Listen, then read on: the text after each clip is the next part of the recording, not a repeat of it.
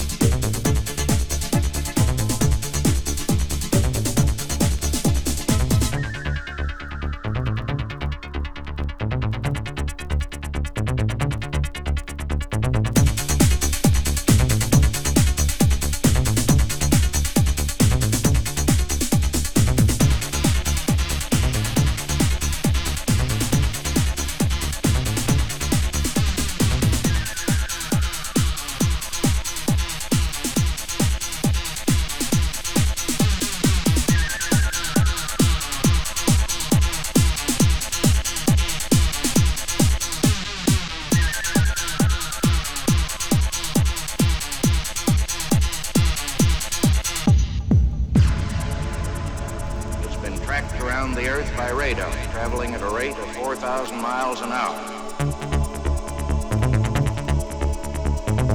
This is not another flying saucer scare.